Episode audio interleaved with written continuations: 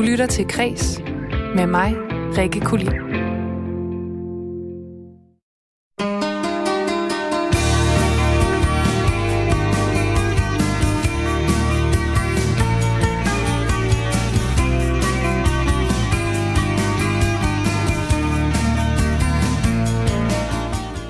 manglende bestyrelser på de kunstneriske uddannelser, en nyudgivet bog og fjernede områder på Google Maps. Det er de nyheder, mine tre gæster i øh, ugens fredagspanel de har med i dag. For hver fredag så inviterer jeg tre kulturpersonligheder i studiet for at tale om, hvordan deres uge har været, hvilke kulturelle nyheder, som har fyldt for dem, og så skal vi selvfølgelig høre noget god fredagsmusik. Og øh, fredagspanelet i dag, det består først og fremmest af medstifter og øh, medlem af Frie Grønne. Så er han øh, tidligere kulturminister, og så er han aldrig nogensinde bleg for at tale kulturen op. Uffe Elbæk, velkommen til Kreds. Så har vi også forfatter og rektor på øh, Forfatterskolen. Det er en post, hun tiltrådte øh, sidste år. Og så er hun altså et af de mennesker på de danske kulturinstitutioner, som øh, virkelig varetager opgaven med omhu og også forsøger at give sit besøg med til at komme de problemer, vi oplever på de kreative uddannelser til livs. Og så er hun til med også ekstremt dygtig til sit håndværk. Ursula Anker Olsen, velkommen til Kreds. Tak skal du have. Og sidst men ikke mindst, så har vi øh, visuel antropolog, ejer af Solite Chai Bar i Aarhus, og så et øh, ekstremt dedikeret kulturmenneske, som altså viser, at man øh, som ung menneske kan øh, iværksætte ret betydningsfulde initiativer, øh, som for eksempelvis den her øh, Chai Bar. Og så øh, er det også et af de mest venlige og mest overbærende og rummelige øh, gæster, vi jo nogensinde har haft i kreds. Det er nemlig Shub, som tidligere har været øh, gæst i programmet i fredagspanelet. Velkommen til kreds. Tusind tak, Rikke, og tak for de søde ord. Jamen prøv at høre alle sammen, det er jo fredag, og vi har fredagspanel i dag, og i øh, decembers anledning, så drikker vi gløk i studiet. I drikker i hvert fald gløk, så jeg synes, vi skal sige skål og tage en lille tår, så åbner jeg lige min, min lille øl herover. Hvis vi tør. Det er meget, meget, meget stærkt. Man behøver bare at stikke næsen. Ja, ja. Så hvis vi hoster, så er det lige, den er stærk. Skål alle tre. Mm. Sådan. Og selvfølgelig de obligatoriske øh, to stille sekunder, hvor vi lige drikker. Prøv at høre lige om lidt, så skal vi høre, hvordan jeres uge er gået alle tre. Og øhm, så har I jo altså også taget en uh, kulturnyhed med fra ugen, der er gået. Og vi skal høre en masse dejlig musik. Og traditionen tro, så starter jeg altså lige med at spille et nummer. For JC, han har fødselsdag i dag. Han bliver 51 år. Og øhm, jeg fik lyst til at starte sådan øh, stemning i panelet i dag med sådan... Altså, det er fredagsagtigt. Det er også lidt hårdt, men det er også rigtig dejligt. Det er fra uh, Watch the Throne, som han lavede sammen med Kanye West. Og øh, fra øh, den plade, der skal du altså høre nummeret No Church in the Wild. Rigtig hjertelig velkommen til Kris.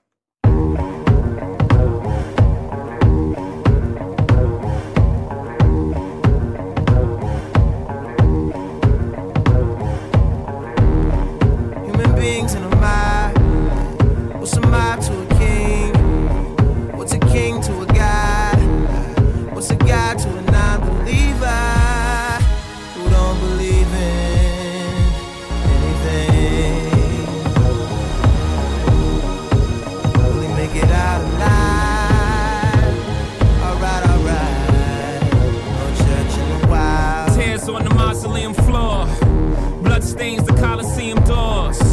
Lies on the lips of a priest. Thanksgiving disguised as a feast. Rolling in the Rolls Royce Caniche. Only the doctors got this, I'm hiding from police. Cocaine seats, all white like I got the whole thing bleached. Drug dealer chic. I'm wondering if a thug's prayers reach. It's pious, pious, God loves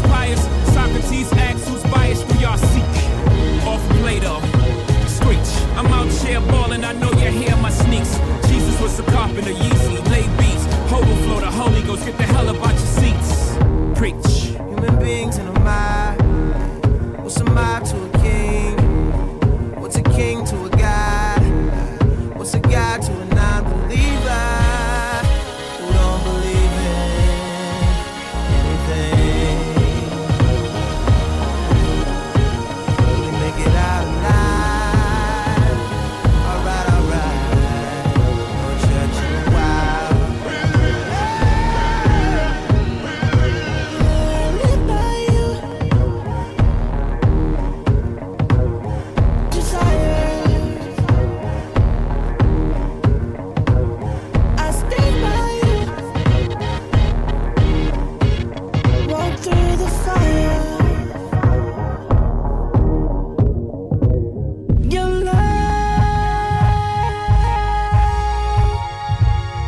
scriptures.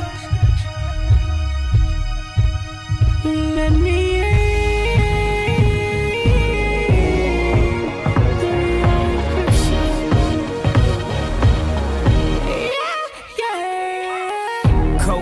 black skin made a stripe like a zebra. I call that jungle fever. You on that control the threesome, just roll the weed up until I get me some. We formed a new religion. No sins as long as there's permission. And deception is the only felony. To never fuck nobody without telling me. Sunglasses and Advil. Last night was mad real. Sun coming up 5 a.m. I wonder if they got cabs still. Think about the girl in all leopard. Who was rubbing the wood like Kiki Shepard? Two tattoos, one red, no apologies. The other said love is cursed by monogamy. That's something that the pastor don't preach. That's something that a teacher can't teach. When we die, the money we can't keep, but we probably spend it all cause the pain ain't cheap. Preach. Human beings in a mob. What's a mob to a king? What's a king to a god? What's a god to a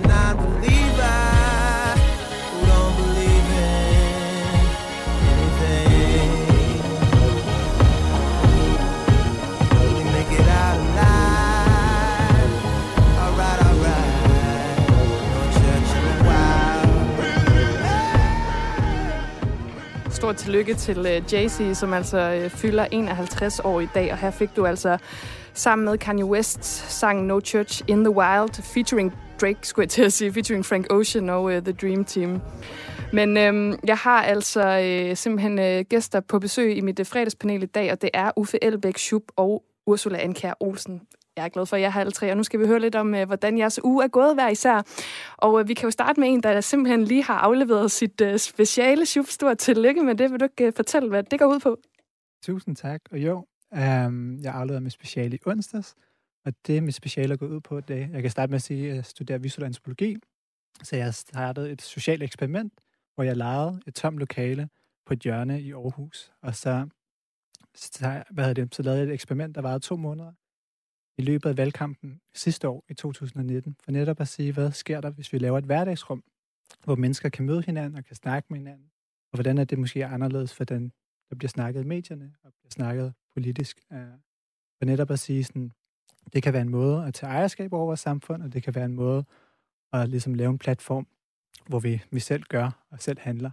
Øh, og så har jeg lavet special om det. Ja, og bare lige for at sådan virkelig tage vores lytter i, øh, i hånden, så antropologi, det handler jo ligesom om at øh, undersøge mennesket sådan i en øh, hvad hedder det, sådan, kulturel og social... Øh, du må hellere, du må hellere det, tage den det er for mig. rigtigt. Du. Altså, antropologi er sindssygt bredt, og Ja. det kan være alting. Det, jeg beskæftiger mig rigtig meget med, det er møder mellem mennesker, og så prøver jeg at gøre det gennem film og skrift, for netop at have begge medier, fordi de kan noget forskelligt, og arbejder meget med billeder og film, fordi jeg synes, at det kan det, der formidle og følelsesmæssigt også røre folk med.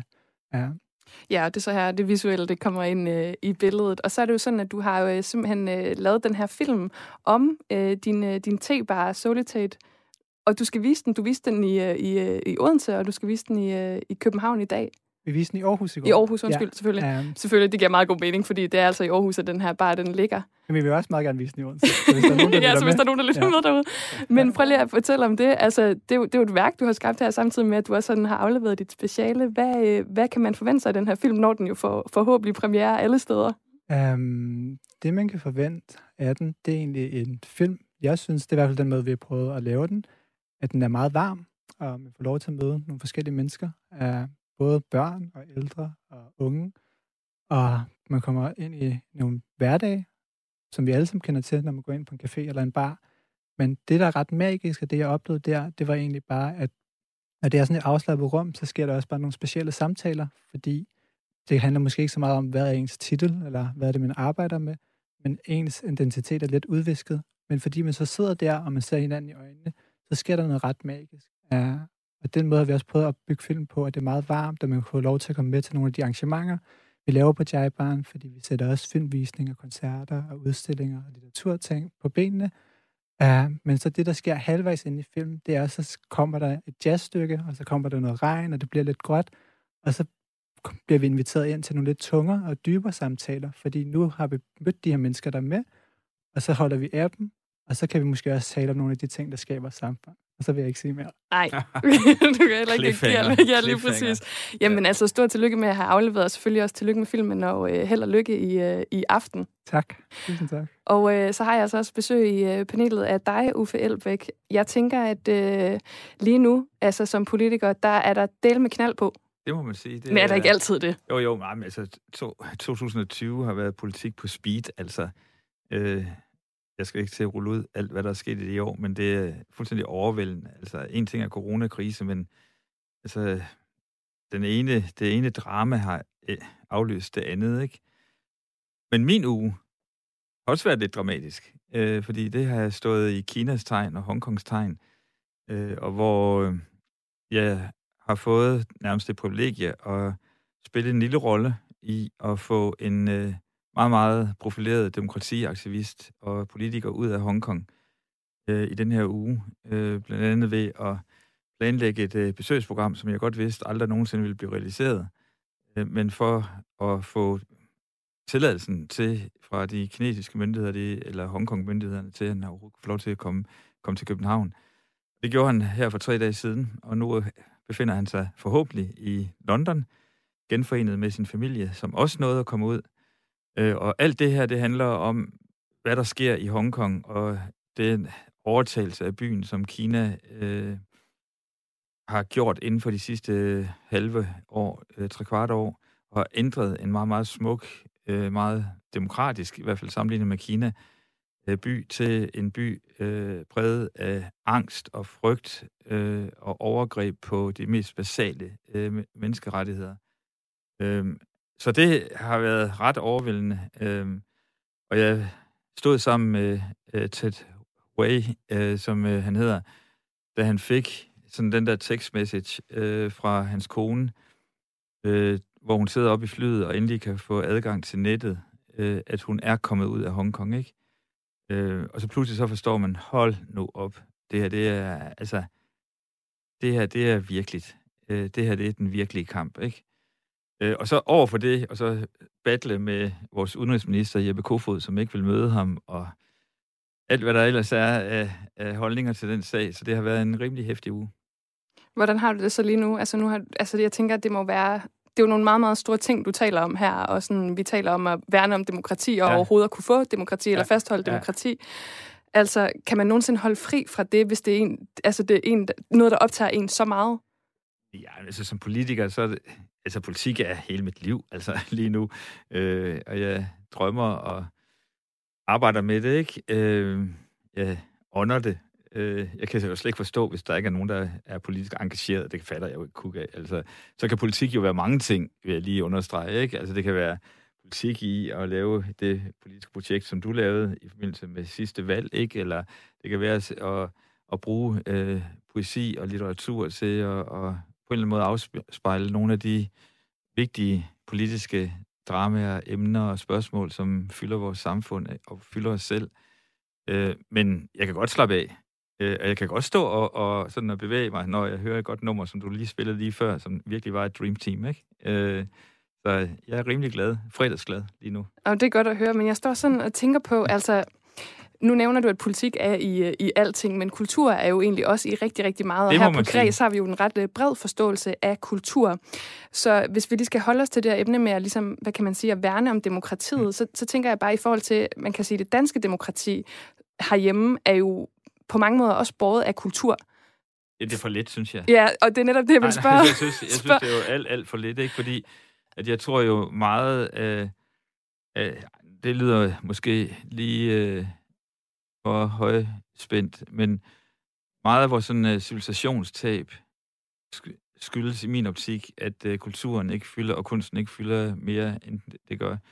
Og min drøm har altid været, hvordan kan man rykke kulturpolitikken og kunstpolitikken sådan ind centralt på den politiske arena og gennemlyse alle andre politikområder. Øh, det har sådan været min øh, kæphest hele vejen igennem. Nogle gange er det gået bedre end andre. Jamen, det kan være, at vi vender lidt tilbage til det senere, så spørger jeg måske ind til, til kulturpolitikken i uh, Frie Grønne. Men vi skal selvfølgelig også høre fra vores uh, sidste paneldeltager, nemlig dig, Ursula Anker Olsen, forfatter og rektor på uh, Forfatterskolen. Din nu, hvordan har den været? Mm, Jeg har undervist. Sådan er det. Og så har jeg administreret. Og så har jeg haft nogle møder, øh, som ikke havde lige noget nødvendigvis direkte med skolen at gøre. Også nogen, der havde noget med skolen at gøre. Altså, jeg står og tænker på det her med at skulle lære andre at skrive, eller i hvert fald ligesom at være chefen for de andre. Hvordan er det i forhold til at normalt at fokusere på sit eget skriveri, som du jo har gjort tidligere, og også mm. stadig gør til dels. Du har jo lige skrevet en forestilling, som øh, spiller på Teater Grob. Jeg tror, jeg elsker Wonder Woman. Altså, hvordan er det ligesom at være øh, chefen for de andre, chefen for det hele, når at, øh, det andre skriveri, det handler om? Altså, i, i den øh, sammenhæng betragter jeg mig absolut ikke som chef. Altså, øh, jeg tror, at jeg synes noget af det, der er det fantastiske ved at undervise og være sammen med de her øh, øh, skrivende mennesker, som er alle sammen helt forskellige, det er jo det her med, at, holde, altså, at man bliver holdt åben for alle de måder, der er at skrive på. Og altså, jeg prøver virkelig ikke på at lære nogen at skrive øh, et eller andet bestemt. Altså, jeg prøver på at altså, at hjælpe folk med at, at skrive det, som jeg så synes ser ud som om, at, at ligger, ligger som potentialer i, deres, øh, i det, de skriver. Jeg elsker, at vi lige nu går totalt old school til det hele. Jeg kan mærke, at der er en telefon i studiet. Det, jeg føler, Ja, det er sådan, jeg får sådan, nej, det gør ikke noget. Det er bare sådan en flashback til, I ved, sådan 2002. Altså, det var sådan en fast lyd, lige så snart man var i nærheden af noget digitalt. Det gør bestemt ikke noget, Ursula, men du er jo øh, blevet, blevet rektor efter en, øh, en rektor, den forrige rektor, der blev fyret. Altså, øh, på grund af en masse sager, må man sige. Jeg er sådan lidt nysgerrig på bare lige at høre sådan, altså, hvad er det, du fokuserer på som rektor? Hvad synes du er det vigtigste for, øh, for forfatterskolen? Uha, det var et meget stort spørgsmål. Altså, øhm, ja, altså, vi har jo fokuseret virkelig meget på, på studiemiljø, og, altså, og der, der vil jeg sige, det er jo så også netop noget, altså jeg synes også, vi er, altså, vi er virkelig øh, i gang med noget, og med, med nogle store ændringer på skolen, øhm, men som jo kun kommer i stand ved, at vi faktisk taler sammen rigtig meget, og at øh, altså, det er jo ikke noget, som jeg gør, Altså, det er jo kun noget, jeg gør sammen med de andre, altså både med, med de studerende selvfølgelig og med lærerne.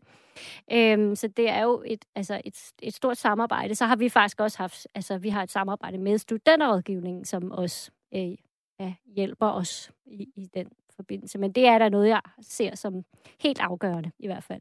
Og nu laver jeg en rigtig radioovergang, fordi vi skal til den øh, første nyhed, som en paneldeltager har taget med, og det er dig, Uffe Elbæk, og den passer på en eller anden måde lidt til det, du talte om her, nemlig hvordan en kunstnerisk uddannelse, den egentlig skal øh, håndteres. Du lytter til Kres med mig, Rikke Kulin. For Uffe Elbæk, det er sådan, at du har taget en uh, nyhed med, som uh, vi har vendt i Kreds i den her uge. Hvad er det, vi skal uh, kigge lidt på nu?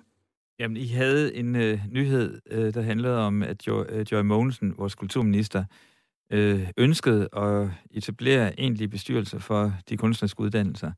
Og det har hun været ude med tidligere, allerede i august-september måned, var hun ude i første gang øh, og sige, at øh, det så hun som øh, noget godt, øh, og så hæg- hægtede hun det op på øh, nogle af de sager, der har været. Ikke? Altså, øh, hvis vi kan huske tilbage til, der var en, øh, en rimelig øh, konstant konflikt ude på filmskolen, hvor de studerende var rigtig, rigtig øh, skuffede, gale og sure og triste over at en af de undervisere, de lærer kerneansatte, øh, som øh, de øh, virkelig respekterede, var blevet fyret. Øh, og det udløste et kæmpe drama derude. Ikke? Øh, de besatte skolen, og det endte med, at den pågældende øh, lærer, han blev genansat. Det, det, var, det var første gang, at Joy Mogensen øh, gik ud med den her idé om, at måske var det en idé at øh, indføre bestyrelser på kunstuddannelserne. Og det synes jeg er en god idé. Ikke nødvendigvis på grund af den argumentation øh, og årsagen til, at det nu kommer op, men mere fordi, at jeg godt jeg vil gerne slippe kunstuddannelserne fri. Altså, jeg synes, der har været en lang periode, hvor der er sket en centralisering, øh, og at der har været rigtig, rigtig mange øh, uhensigtsmæssige ja, måder at gøre tingene på, hvor alt ender et sted, nemlig på Kulturministeriets øh, ministerens skrivebord, øh, som øh, den, der til sidst skal forholde sig til det. Og der tror jeg, sådan både som gammel rektor for øvrigt også, for, jo for den uddannelse, der hedder Kæresploterne, at det er meget vigtigt, at der er et, øh, et rum, hvor man kan løfte potentielle konflikter op. Øh, Ursula, du er jo så rektor nu på, øh, på forfatterskolen. Altså, eleverne kan løfte en konflikt op til dig, men hvis du har brug for at løfte mm. en konflikt op, til det næste niveau, hvor det så, ikke? Og nu har du så en bestyrelse. Det Men, jeg. men, øh, men det kunne jeg godt unde øh, alle de kunstneriske uddannelser. Ikke på grund af, at der er en konkret krise, men fordi det er bare en hammerende god idé. Øh, og det vil øh, øge øh, institutionernes øh, selvstændighed og integritet, øh, så jeg kan kun bakke op. Jamen altså, det er jo i hvert fald meget klare ord. Nu vil jeg selvfølgelig lige spørge dig så, uh, Ursula, hvad du mm. tænker, fordi det er jo sådan, at uh, Forfatterskolen er en selvejende institution under uh, Kulturministeriet, ja. og derfor så har den modsat de andre kunstneriske uddannelser, som vi har nævnt tidligere på ugen, og det er blandt andet uh, den danske filmskole, den danske scenekunstskole, Kunstakademiet uh, og konservatorierne. Um, I har jo en bestyrelse. Hvad synes du om at have en bestyrelse? Altså, hvad gør det i forhold til, nu Uffe lidt inde på det her, men i forhold til Ja. dit arbejde? Altså, øh, jeg, jeg må indrømme, jeg har egentlig ikke nogen sådan meget sådan øh, klar holdning sådan i, i større politisk sammenhæng, men altså helt personligt er jeg meget, meget glad for at have en bestyrelse. Og det er jo netop fordi, og det tænker, altså det er måske også fordi forfatterskolen er en meget lille institution, og jeg er en forfatter. Altså jeg er jo ikke, jeg har ingen administrativ erfaring, så at sige. Altså det har jeg jo så fået lidt, øh, da jeg var, altså, da jeg var indsat provisorisk, ikke? Men, men altså det er jo, der er en hel masse ting, som man øh, slet ikke har erfaring med, når man er en, en fritsvævende forfatter. Og der synes jeg, at det er virkelig dejligt at have en bestyrelse, som man kan altså spørge. Jeg har, jeg har en bestyrelsesformand, som jeg også er, er meget, meget glad for, og som jeg egentlig tænker sådan lidt på som en, altså det, hun hedder Elisabeth Nøjgaard, øh, så er, og er øh, chef for Karen Bliksen Museet. Jeg tænker faktisk lidt på hende som sådan en, en mentor, hvad jeg egentlig aldrig har sådan haft før i mit liv, men altså det der, hun kan virkelig, altså hun ved en masse ting om alle de her ting, så jeg kan spørge hende til råds simpelthen. Øhm, og det tænker jeg, det er selvfølgelig også anderledes, hvis man er en stor institution. Fordi så har man jo måske, at, at den, der er rektor, øh, har en helt anden form for baggrund, og kan jo komme, altså, der, der, der er det ikke nødvendigvis så, øh, altså, så entydigt. Men altså, for mig er det i hvert fald, en, der, der, der ser jeg kun positivt på det.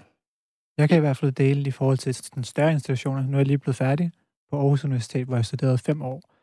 Og der har det virkelig ikke været en særlig fed oplevelse. Mm. Uh, og der er en bestyrelse, og det, der er sket mere og mere og mere, er bare, at bestyrelsen tager nogle beslutninger, og det kan hverken institutionsledere eller de forskellige undervisere gøre så meget ved. Mm. Uh, så der har det virkelig ikke været en god oplevelse for de studerende, uh, fordi de studerende har virkelig svært ved at få nogle ord ind. Så jeg tror, i forhold til hele det her forslag, der skal der virkelig lægges meget Ja. vægt på, for den bliver de her bestyrelser konstitueret, og for Ja. den bliver de valgt ind.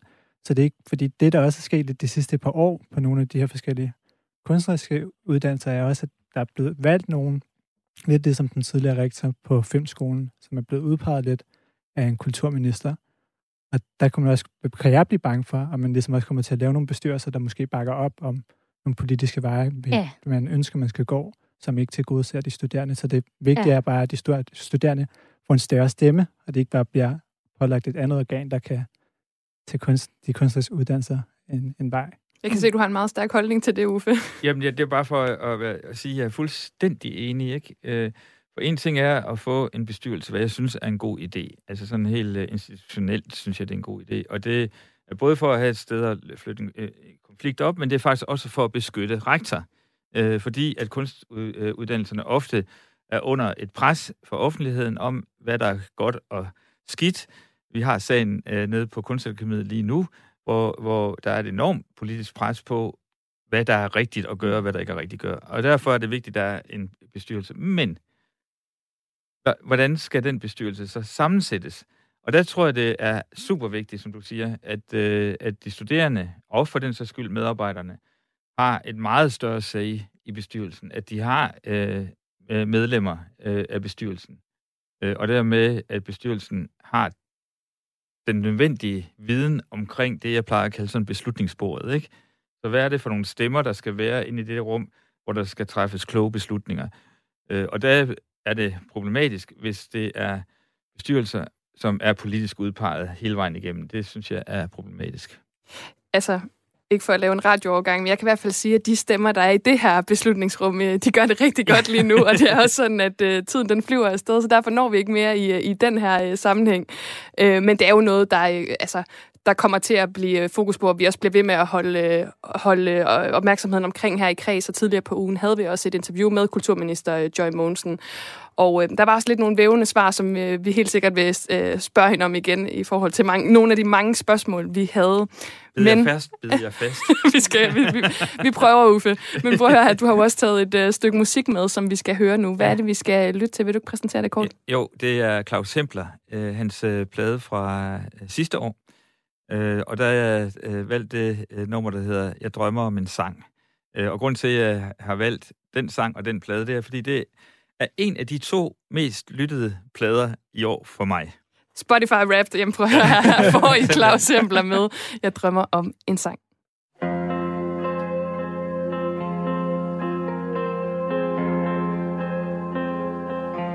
Jeg drømmer om en sang, ligesom barndommens sommer, uden regn hver torden. Hvor himlen den er klar, og hvor alt det, der førhen var galt, er i orden. Hvor farverne harmonerer med tapetet, og matcher med slipset og skjorten. Jeg drømmer om en sang helt uden dig jeg drømmer om en sang, der er lige på og hårdt Gennem røgen fra tobakken Der er tydelig som en blotter i parken Med pointen parat under frakken jeg drømmer om en sang som et vrist spark i skridtet og et whiplash i nakken. En sang, der er skrevet Uden at tænke på dig. Og du spørger, hvordan det går. Du ved, hvordan det er. For enden er der altid En bagage at bære jeg drømmer om en sang lige så rastløs som vesten vinden over fjorden rusker i de vildt fabulerende laner Hængt på tør snoren Der blaffer ligesom flyvske idéer Der aldrig får gang på jorden. En sang, der flakker rundt dit virvar af vildveje med vind i håret. En sang, der rækker helt ind i stuen som en liderlig hånd op ad låret. En sang, der er skrevet Uden at tænke på dig. Og du spørger, hvordan det går. Du ved, hvordan det er. For enden er altid En bagage bær og en dag er det alt sammen. Bare noget, der måske En gang skulle have været Der blev som det blev Jeg drømmer om en sang med korsstens broderet guldkorn i foret der altid holder sandheden ud i strakt arm, hvis man tager den på ordet. En sang, der kan stå af sig selv, når skribenten er gået under bordet. Jeg drømmer om en sang, hvor historien er opspind og en trin er digtet. Og en eventuel lighed med virkelige personer, totalt utilsigtet. Jeg drømmer om en sang med en virkning som 20 milligram benzedrin. En sang, der flyder over med biblyd, ballongynger og billige grin sang, der har glemt alt om følelsen af din hånd Flettet ind i min sang, der er skrevet Uden at tænke på dig Det var altså øh, Claus Hempler her med øh, Jeg drømmer om en sang, simpelthen valgt af Uffe Elbæk. Men øh, vi har altså øh, to andre nyheder, vi også skal nå her i panelet, så vi går videre til Shubs nyhed. Du lytter til Kres med mig, Rikke Kulin. Og det gør du altså her på Radio 4 med mit dejlige fredagspanel. Og Shub, du, øh, du har jo taget altså en genganger med, og til folk, der ikke ved det, så var du jo et panel for nogle måneder siden, hvor vi simpelthen altså, diskuterede noget helt andet, så vi kom aldrig til det, du havde taget med. Men i dag, der er scenen din. Fedt. Um, jeg kan starte med at sige også, at den nyhed, jeg fik lov til at tage med sidst, var også en gammel nyhed. Um, og det er lidt sådan bevidst, og det er måske også lidt i virke af mit virke som antropolog, at prøve at vende tingene lidt på hovedet altid. Fordi det her radioprogram er formatet jo meget, at vi skal tage en nyhed for ugen, der er gået. Jeg tror, det er lidt vigtigt også, at i vores kulturverden, at vi også tager gamle nyheder, så det ikke kun er det, der lige sker lige nu. Um, Så sandt. Tak. Um, så den nyhed, jeg har taget med, det er, at Google Maps i sommer, og de har gjort det før, fjernede Palæstina fra, uh, fra Google Maps. Uh, og det har de også gjort før. Ja. Um, og grunden til, at jeg synes, det er vigtigt at tage med, det er for at snakke om det her med generationer. Og det kan man sige, det hænger jo direkte sammen med også den, den case, Uffe har taget med i dag, i forhold til Hongkong og Kina. Mm. Um, men også bare fordi jeg var i Palæstina sidste år, og jeg synes, det var en meget smuk oplevelse, fordi så mange mennesker mødte der var så gæstfri. Uh, og det synes jeg også er lidt vigtigt at huske på i en måned som december, som er julens måned i vores land. Okay, vi skal huske at være gæstfri, og vi skal huske at være åbne.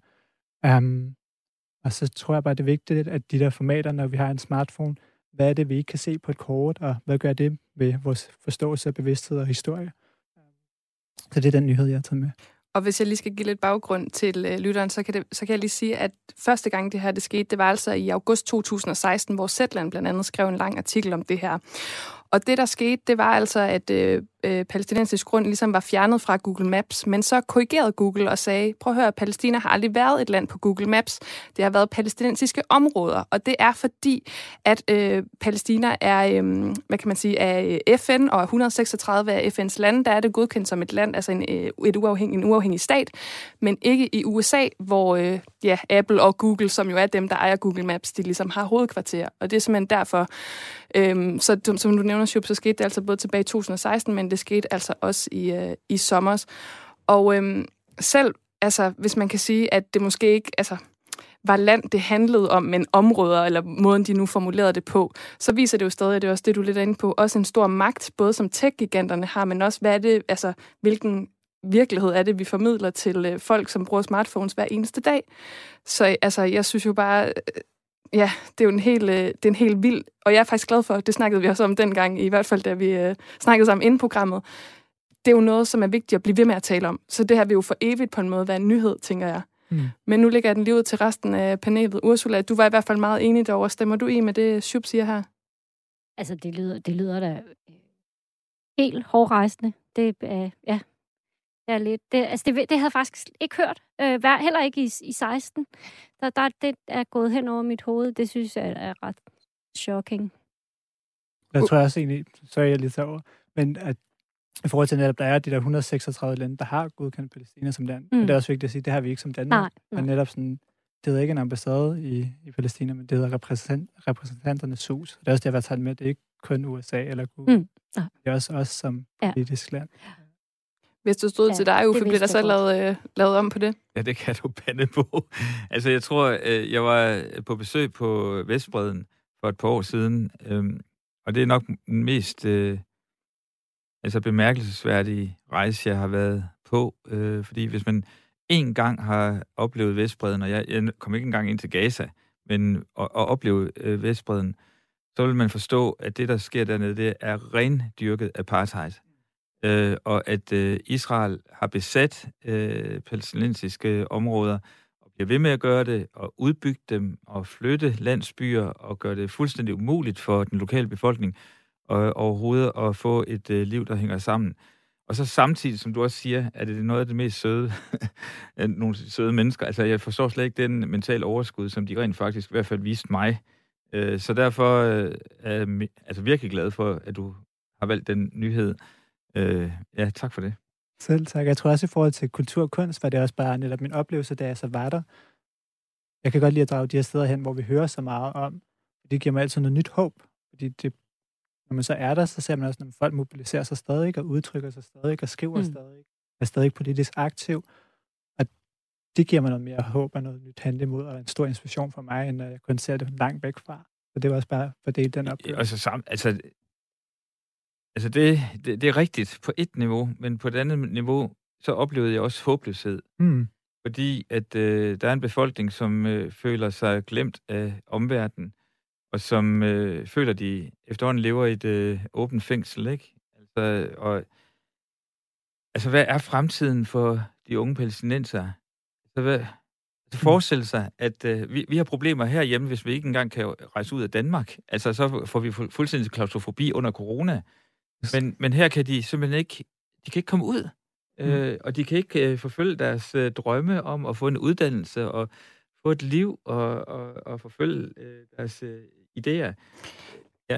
Jeg tænker bare sådan, en af de øh, måder, vi i kulturens verden jo ligesom sådan kan påvirke, hvordan, hvad der sker politisk. Nu talte vi meget om, hvordan politik og kultur, de ligesom øh, rammer ind over hinanden. Så lavede du jo faktisk en udstilling om øh, Palæstina Shub for ligesom at dokumentere på en eller anden måde. Har du lyst til at fortælle, hvad, hvad den udstilling gik ud på? Jo, det var egentlig ikke mig, men en anden, der var inviteret til at lave en udstilling på Jaibaren. Uh, og det handlede om den her hverdag på Vestbreden. Uh, øh, og ham, der lavede udstillingen, er en fotojournalist, og han prøvede så at portrættere lidt en anden fortælling, fordi tit dem, vi hører herhjemme, det er enten dem, der er partisankæmper, og ellers er det netop dem, der er meget undertrykt og ikke har, har noget håb. Og den historie er helt reel, og det skal vi tage seriøst, og vi skal ikke bare sige, at der altid er håb, fordi der er bare nogle struktur, hvor, vi, hvor det også bare er sådan lidt blindt at sige, at alt skal nok blive okay. Det gør det ikke, hvis vi ikke forholder os til det. Um, men den udstilling, han lavede, der var det at vise, okay, hvordan er det, folk arbejder, hvordan er det, folk har værdighed, og det er ikke, fordi de bare er bekæmper andre, eller de bare er undertrykte, men, men, men men lever stadig, og man ånder stadig, og sådan er på trods, og man prøver stadig at holde en normalitet. Um, ja, det er det, den prøvede at formidle i udstillingen. Og det er jo det, jeg synes, der er så fascinerende ved kultur nogle gange. Det er selv fra de hårdeste ramte områder, altså sådan en dokumentarfilm, jeg ved ikke, om nogen af jer har set den, vi har tidligere haft den her i kreds for Sama, som er, øh, altså på engelsk til Sama, på dansk, som er den her dokumentarfilm fra en, øh, en mor i Aleppo, som... Øh, som arbejder på et hospital, altså for at lave den her smukke, smukke film, som både dokumenterer det frygtelige, men som også er et stykke kultur, som er ligesom er med til at fortælle historien. Ikke? Så altså, jeg er virkelig glad for, at du har haft, øh, haft den med, og øh, nu vil jeg ikke undergrave min egen præmis for programmet, når vi snakker om nyheder fra ugen, der er gået, men jeg synes, der er en pointe i, at vi især i kulturen taler om ting, der både går meget langt frem og langt tilbage, og lige nu. Så, øhm, kan, ja. kan jeg knytte en lille, lille sidste ting? Det er egentlig også bare netop at sige, det er meget bevidst også, den her nyhed, og netop i år 2020, som er corona, jeg tror netop, at det mange har følt i år, er netop det folk i Gaza på et endnu mm. højere og vildere plan oplever hver dag.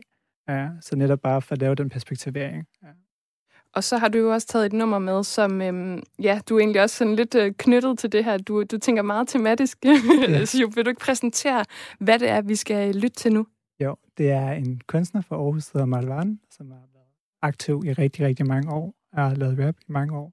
Det er et nummer, der hedder Drama, som handler om en fortælling om en bedstemor og familien, der kommer efter, og børnebørnene, og som binder sig lidt sammen til det, vi har snakket om de sidste 10 minutter. Jamen, øh, fra 2010 er den her sang, og det er altså Marwan med Drama. Ja, vidst det, mamma. Jeg savner dig.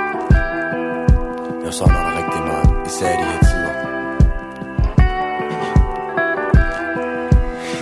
dem Min bedste mamma var kærlig, gavmild, fortæller mig historie, det lærer og spændende. Hun sagde, der var engang en lykkelig sang i blandt mange. Man hjalp hinanden, og vores land var i balance. En familie, der boede et sted i fred. Vi var ung og klædt med taknemmelighed. Fra den ene dag til den anden kom der fremmed, mærkelige mennesker ind i landet. Og siden dengang var det bare en sørgelig sang. Angst og trang, ja yeah. Listen var lang, hun sagde Så vidt jeg husker Havde vi den rig jord Dyrket oliven, appelsiner og vindruer. Gik familietur Der var så smuk natur. Uden at være klar over Brænder på lur Vi plejer fisk og inviterer gæster Til måltidsfester. Og vinden blæser mit Kammer, hvor du hen jeg tror du var der for mig, da jeg havde brug for dig mest. Drama rundt omkring Og det går drama, drama, drama, drama, drama. Bedste mamma, hvor du hen? Jeg ved, du er der for mig Når jeg har brug for dig mest. Mamma, hvor du hen? Jeg ved, du er der for mig Når jeg har brug for dig. Fra fest til begravelse, forældreløse børn. Vejafspæringer og krydsforhør Glasset var fyldt og dryppet af undertrykkelse blod udgivelse vi var nødt til at flygte. Hun sagde, valgte vi at blive Havde de jord og bedstefar pløjt vores liv. Nogen drog mod øst, andre mod vest. Syd, nord for at starte på en frisk Men det er svært at give slip Bedste mamma nyner trist.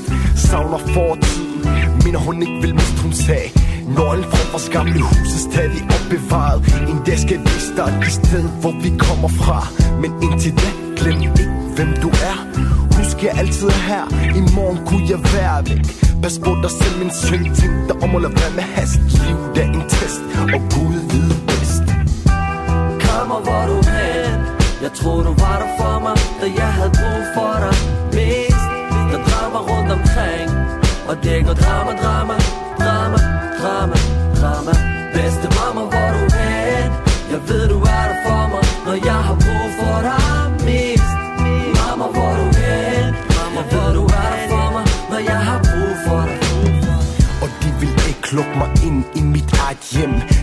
på skiltet, sådan en som mig skal bare forsvinde. Kommer igen og igen og igen og igen. Alverdens ting vil aldrig få mig til at glemme. Imellem tiden holder mig ind til siden i lufthavn. På grund af mit efternavn. I dette tilfælde hjælper det ikke at være sig selv. Frygtet, uønsket, det kan man fornemme.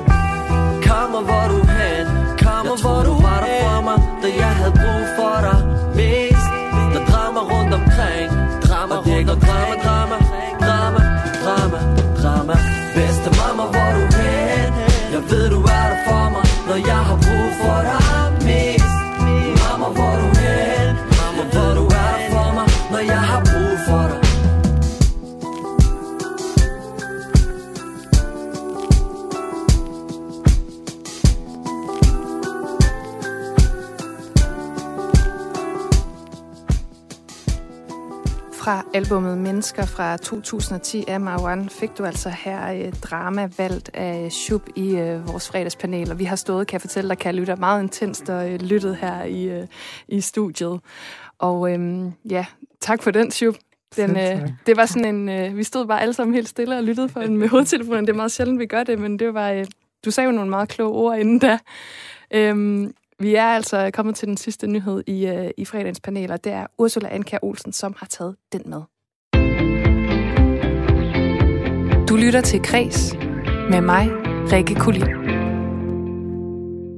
Og det gør du altså her på øh, Radio 4, hvor jeg altså har besøg i studiet af Shub, Uffe Elbæk og Ursula Anker Olsen. Og når jeg siger, at du har taget en nyhed med, Ursula, så har du mm. bogstaveligt talt taget det med, du gerne vil tale om, for du står med den i hånden. Hvad er det, vi skal beskæftige os med nu? Vi skal øh, lige se på en bog, der hedder Hindebager, og som er skrevet af Anna Ritter, som faktisk er tidligere studerende fra Forfatterskolen. Øh, og som øh, er det en bog, der udkommer i dag på forlaget Arena, så det må være aktuelt. Det må man sige. Altså, det er Og- virkelig aktuelt. Ja, udover at være aktuelt, så er det også bare en virkelig, virkelig smuk bog. Øh, Anna Ritter skriver altså med sådan en helt særlig skrøbelighed, som jeg også synes er meget fantastisk. Også hun, et, ligesom et, et, altså et visuelt blik, som kan noget helt øh, øh, særligt, synes jeg. Og bogen, den sådan pendler mellem øh, Amagerfællet og så en indlæggelse på psykiatrisk hospital. Øh, og, og, og, og det gør den, og så også øh, at bare være hjemme, og så det gør den bare virkelig, virkelig smukt. Jeg tænkte, jeg ville bare vildt gerne have lov at læse noget op fra den. Du skal. Fedt. Ja, men det er godt. Jeg læser lidt fra starten her, så må I sige stop, øh, når det er. her. Min mor giver mig en notesbog med et omslag af kalveskin. Min mor sender mig et billede af en hund, der drikker ved en vandpost. Hyben, blå druer, beige flis, paranødder mellem tøjet i en sportstaske, pareskrig, grædende. Jeg har et billede af mit opkast på min telefon. Mørk lilla næsten sort. Sort hest i stald. En fingerring ring af lyserødt garn, en knude bundet om ringfingeren. En knude, nogen har bundet på et gardin. Sølvpapir fra det indvendige af en cigaretpakke. På bagsiden har nogen skrevet Daniel, Roger, med lilla og krøllet. Med lilla og krøllet det sammen til en lille kugle. Hjertet.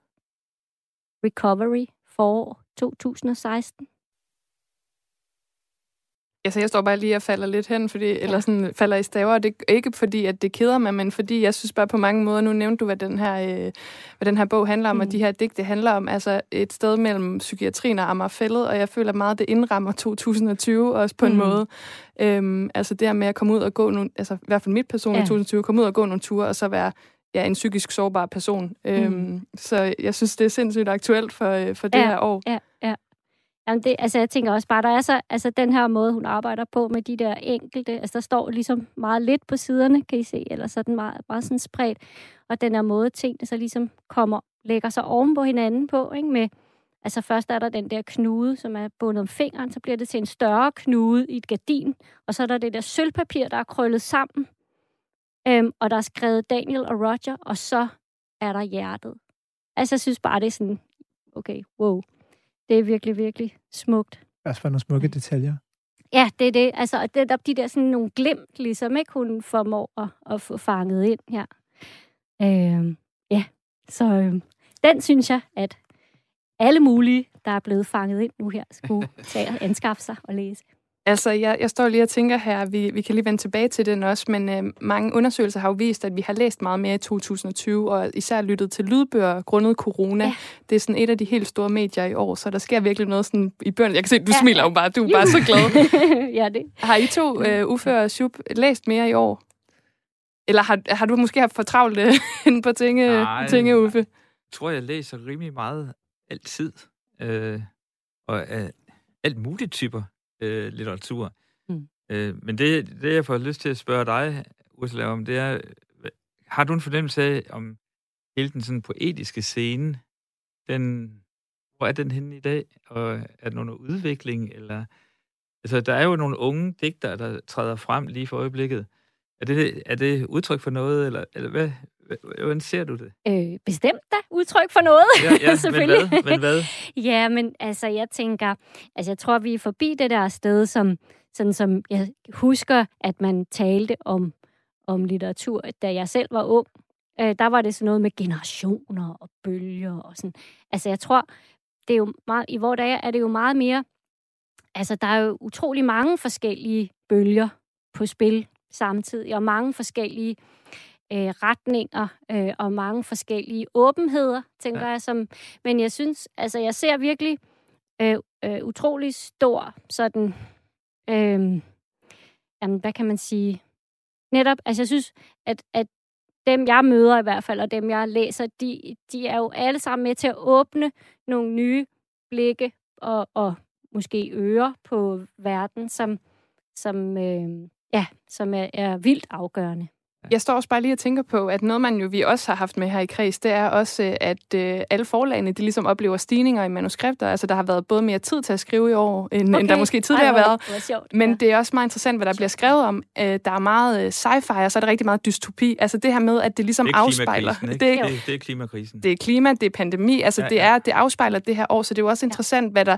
Nu har de jo fået til, altså, tilsendt alle de her øh, manuskripter, hvordan sådan, om vi kan se sådan en stor bølge øh, efter det her år af, af folks mørke tanker. Øh, for det peger det i hvert fald på lige nu. Ikke? Så sådan, hvad er det, der kommer ud af os i, i sådan en periode her? Altså, det er noget af det, jeg tænkte på før i forhold til det spørgsmål, Uffe, til Ursula. Jeg tror, at noget af det, jeg oplever i hvert fald med mange unge forfattere lige nu, er egentlig meget mere, at man ligesom støtter hinanden. Mm, og er, er sådan kollektivt tænker, at det er fedt, du gør det her, selvom det måske ikke er det samme, som man selv gør. Mm. Uh, hvor jeg tror, og det ved jeg jo ikke, men det kunne forestille mig at tidligere, at der har været meget større konkurrence man skal ligesom ja. bare lykkes med sit eget. Uh, hvor jeg ser, at der er så mange, der støtter op om hinanden, ved hinanden det bedste. Lige nu i det litterære. Og det er ikke bare et års fænomen. Nej, fordi det... det nej, nej, nej, jeg, jeg, jeg siger det med et smil, fordi, nej, jeg at, jeg, fordi, fordi at nogle gange så har jeg sådan, at sådan tonen i Aarhus er, er meget mildere ja. end, end i København. Men det ved jeg ikke, om det er rigtigt. Nej, men jeg forstår 100% hvad du mener, fordi det er der noget om, vil jeg sige. Ja. Men jeg, altså, med Jaiban, vi er også en boghandel. Ja. Um, og vi laver også litteraturarrangementer. Vi har haft mange forfattere på København over i år, også en del, der er gået på forfatterskolen. Um, jeg oplever bare i Aarhus både det, men også i København, og netop også, at man på København også gerne vil komme til Aarhus, og man gerne bare vil støtte hinanden. Ja, ja, det er så dejligt. Er det også det, du oplever, Ursula?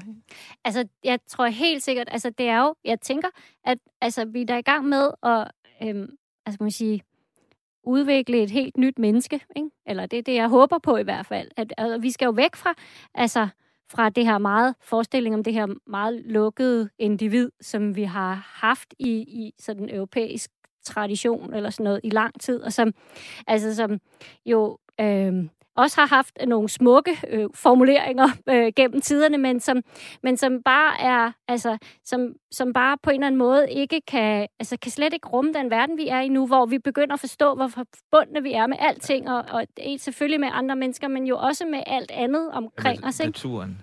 Alle de Og jeg tænker, at, at det er virkelig øh, helt enormt afgørende, og den der øh, tendens til, til kollektivitet, som du taler om, det, det, det oplever jeg bestemt også. Altså, jeg har sådan selv brugt billedet på altså, min egen sådan, generation, og det er ikke for at skyde af andre noget øh, i skolen, men altså for mig, om mig som en, altså en kugle, ikke? Og da jeg var sådan et ungt menneske, så var jeg sådan en kugle, og så måske rullede jeg ind i nogen, og, det kunne, og så stødte vi lidt sammen, og det var sådan lidt... men altså, et, simpelthen et lukket væsen, ikke? Og så i vores dage, der har folk bare, altså, føle øh, flader over det hele, ikke? Altså enormt opmærksomme og åbne og søgende og opbakkende, som du siger. Jamen prøv at vi kan simpelthen ikke slutte programmet på en øh, bedre måde, sådan på en op- opløftende måde, som du lige gjorde her, Ursula, fordi vi er simpelthen ved at være nået til vejs ende. En time, den, øh, den løber altså hurtigt afsted, men her til sidst, så har du jo også taget et nummer med, som vi skal slutte programmet af med. Og øh, du kan godt lige sætte et par, et par ord på det, inden jeg siger tusind tak til alle tre. Ja, jamen, altså nu, jeg, egentlig synes jeg på en måde også, det er lidt flot, fordi det er noget, jeg selv har været med i. Det er et projekt, jeg selv har været med i, men altså det var, altså det er, det hedder et projekt, der hedder Moderne Vrede, og det har startet egentlig som, altså også en, en sådan en mulig musikdramatik, men så, øh, altså så det var egentlig, at det var inde i et handlingsforløb eller sådan noget, men, men så endte det altså i noget helt andet. Øh, og nu er det, Altså nu er det en øh, udgivelse, som det er Torben Vestergaard, komponist, der har skrevet musikken, og det er Rikke Bille, der synger, øhm, og så er det altså mine tekster. Og øh, ja, det er det, jeg har at sige. Det er det, du har at sige. Vi Ja. skal høre fra, øh, fra udgivelsen Moderne Vrede, skal vi høre øh, nummeret, teksten på min øh, bryllupsstue, altså øh, indtalt sunget af Rikke Bille. Og det slutter vi af med i dag, men først så skal jeg selvfølgelig sige tak til Shub, Uffe Elbæk og Ursula Anker Olsen for at have været et dejligt fredagspanel. Tak fordi I kom. Tak for invitationen. Og bliv hængende her på Radio 4, for om lidt så er der altså Stusgade med Frederik Hansen. Rigtig god weekend fra mig, men først så får du altså på min bryllupsstue.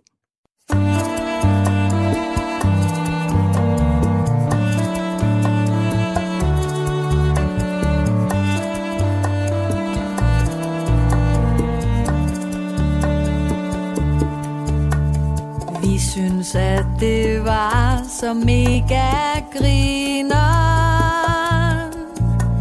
Lænet på vores seng var vores stue. Den, som lå på bordet